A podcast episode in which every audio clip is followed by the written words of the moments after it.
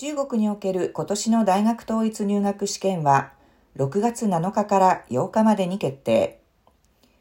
中国教育部はこのほど今年の中国大学統一入学試験を6月7日から8日までの日程で実施することを明らかにした。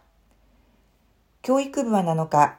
中国大学統一入学試験の安全な実施に向けて、関係当局とビデオ会議を開き、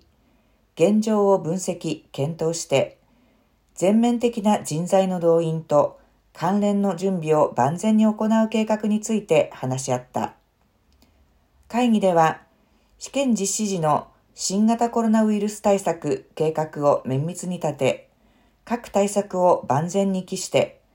感染者が発見された場合の緊急対応マニュアルを整え、受験を望む人ができる限り受験できるようにし、安全で平穏な環境を作り上げなければならないと強調された。